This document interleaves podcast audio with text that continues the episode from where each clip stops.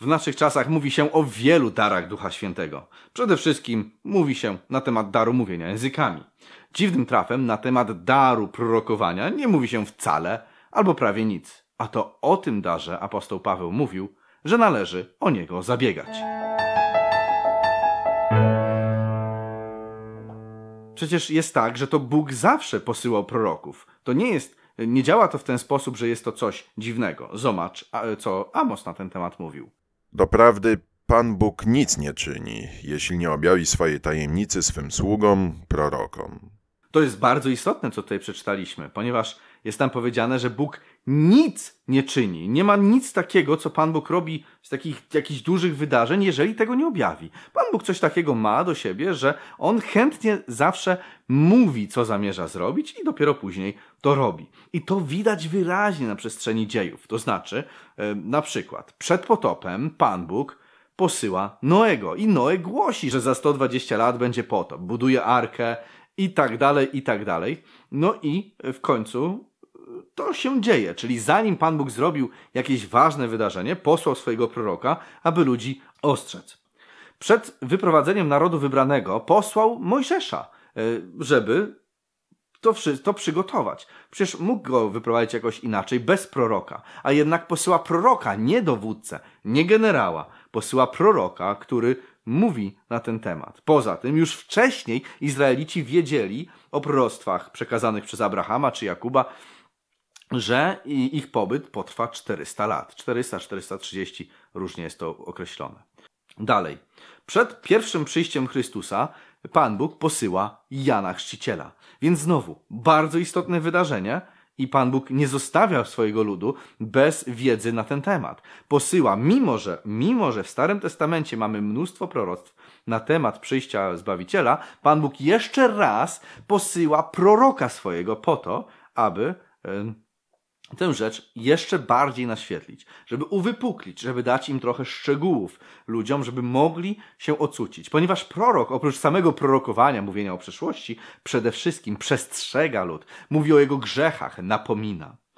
Czy to możliwe zatem, aby przed powtórnym przyjściem Chrystusa Bóg nie posłał żadnego proroka?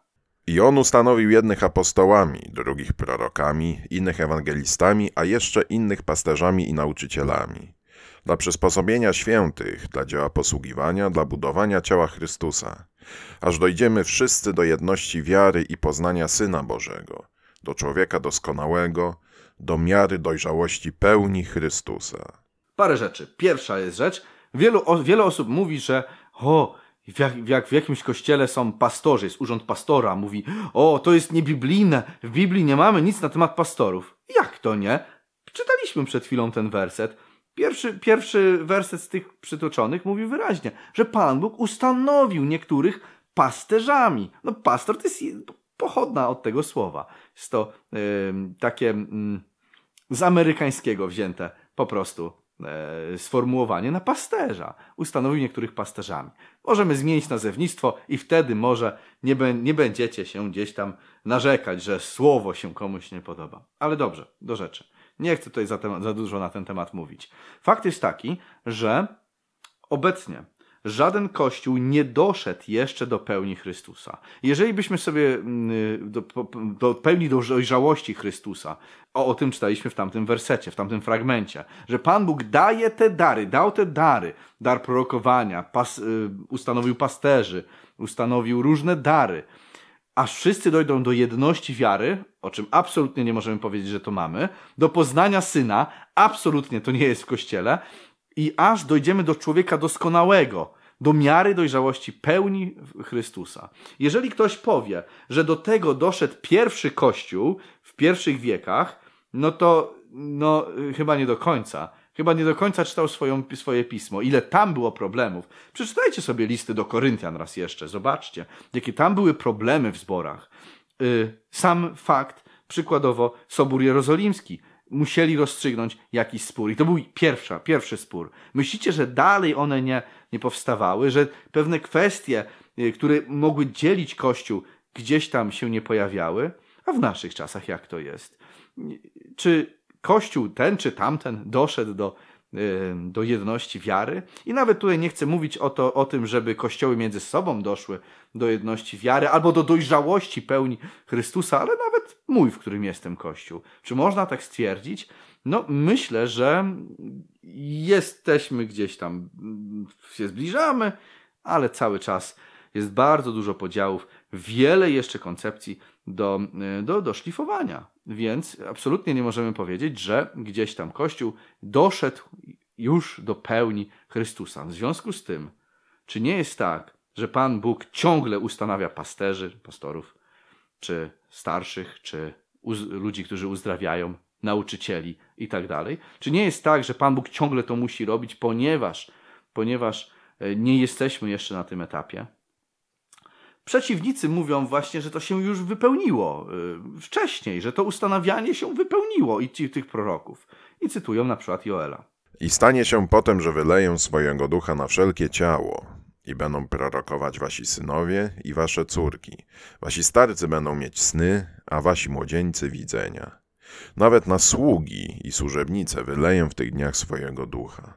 I to rzeczywiście się częściowo wypełniło, podczas Dnia Pięćdziesiątnicy. Czyli ta kwestia prorokowania częściowo się wypełniła, y, gdy miało to miejsce w Pięćdziesiątnicy. I o czym też powiedział Piotr w swoim kazaniu, które jest zapisane, mamy fajnie, mamy zapis tego kazania w y, dziejach apostolskich na początku. W mm, księdze Joela, również w wersecie 23 tego samego rozdziału drugiego, czytamy: I wy, synowie Syjonu, cieszcie się i radujcie w Panu, waszym Bogu. Dałam bowiem deszcz wczesny i ześlę wam deszcz jesienny i wiosenny jak dawniej. Mamy tutaj mowę o deszczu wczesnym, ale później mamy również o deszczu późnym, jesiennym. Ten deszcz, który miał być, to ten wczesny, on daje, sprawia, że w ogóle może zacząć, mają, mogą te roślinki zacząć kwitnąć. Więc Pan Bóg wylewa wczesny deszcz, ducha w dzień pięćdziesiątnicy i to wszystko zaczyna kwitnąć. Chrześcijaństwo rozchodzi się jak e, wszystkie roślinki na wiosnę. Ale później, żeby to wszystko mogło dojrzeć, potrzebny jest również deszcz późny.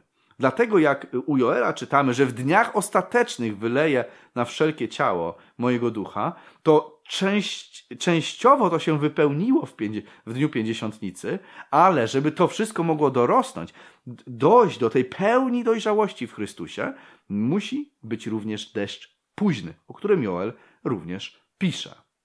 Dlatego, a tu absolutnie nie nazywam, że Piotr jakiś błąd w kazaniu zrobił, nie.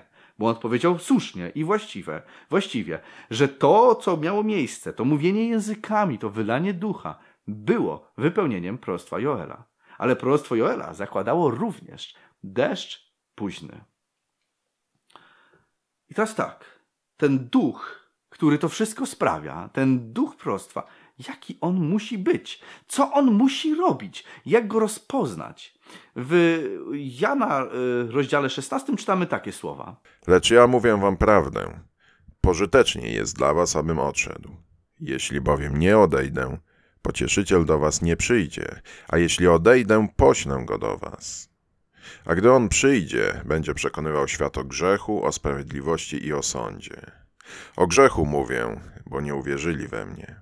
O sprawiedliwości, bo idę do mego Ojca i już więcej mnie nie zobaczycie. Każdy prorok musi ostrzegać, musi mówić o tych trzech rzeczach.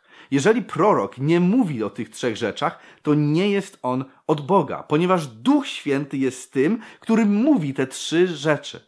Tak powiedział wyraźnie nam Zbawiciel. Więc jeśli prorok nie mówi na temat tego, na temat grzechu, czym jest grzech, na temat właśnie niewiary w Chrystusa, bo to jest po, po, przede wszystkim e, istota grzechu, jeżeli nie mówi na temat sprawiedliwości, jeżeli nie mówi na temat sądu, to nie jest to ten duch.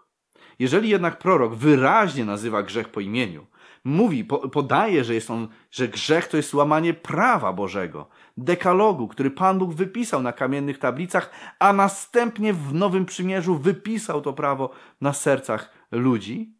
Więc jeżeli prorok tego nie mówi, to nie, za, nie zabłyśnie mu jutrzenka. Musi mówić o sprawiedliwości i musi mówić o tym, że sąd nastał. Dlatego prorocy są kamienowani. Dlatego nikt nienawidzi proroków. Dlatego tych prawdziwych, tych prawdziwych, ci fałszywi, o, oni są bardzo lubiani.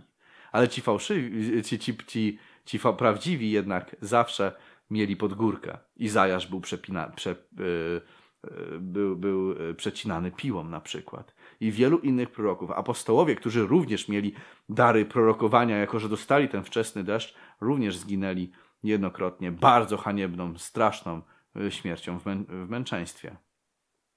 Musi ten duch, ten być również pocieszycielem. Czyli ten duch, który działa w proroku, musi mieć charakter pocieszenia. Więc jasne, on musi trochę zagrzmieć, musi mówić dokładnie, co jest grzechem, co nie jest grzechem, i może tam to nie pasować. Na pewno nam to nie będzie pasować, bo sobie możemy mówić, o, co, co, że on zuchwały, jakiś zarozumiały, dlaczego on mówi, ten prorok, na temat takich rzeczy, jakieś tam, jakaś kawa, jakieś oglądanie telewizji, czy coś, żeby to, to takich rzeczy się Pan Bóg e, czepiał? A no pewnie, jeżeli to gdzieś tam zabier- może stanie zabrać Ci zbawienie, albo szczęście, albo Twoją użyteczność, to tak, taki prorok, chociaż nie będzie to popularne, on to powie. Chociaż wszyscy mu wytkną, że on jest okropny i w ogóle jak tak można takie rzeczy mówić, lub go będą kamienować, to on takie rzeczy powie. Ale musi też być pocieszycielem, ponieważ ten duch, Duch Święty, o którym mówił Pan Jezus, on jest pocieszycielem. On może przemawiać do Twojego serca i wskazywać Ci, owszem, grzech, ale też rozwiązanie. Mówić, mówić Tobie, że to jest nie w porządku, ale ja Ci pomogę. Wygrasz ze mną. Chodź, spróbujemy jeszcze raz. Nie, Pan Jezus Ciebie nie odrzucił. I tak będzie Ciebie pocie pocieszał. I dlatego prorok musi mieć w swoich pismach również podobne rzeczy. Musi to wszystko być ze sobą złączone. Łasko, łaska i prawa, prawo muszą się pocałować. To musi być razem. I jego celem musi być budowanie ciała Chrystusa, czyli Kościoła. Czyli prorok jest posłany do Kościoła po to, aby budować ciało Chrystusa. Do prawa i do świadectwa. Jeśli nie będą mówić według tego słowa, to w nim nie ma żadnej światłości. Prawa i świadectwa. Prawo to tutaj jest mowa na temat Mojże, ksiąg, ksiąg mojżeszowych, świadectwo, czyli, czyli, e, czyli m, proroctwa i inne księgi, które są y, pod natchnieniem.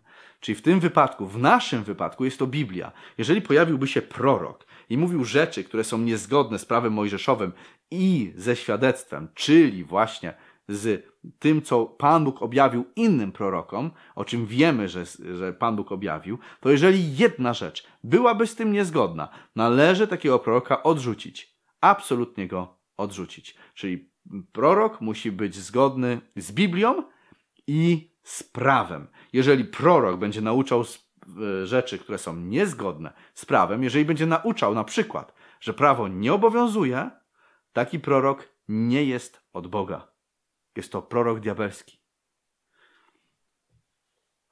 I zgodnie z tym wersetem nie będzie zbudzony w dniu ostatecznym. W objawieniu czytamy na temat Bożej resztki. Jak się okazuje, ta resztka ma dar proroctwa.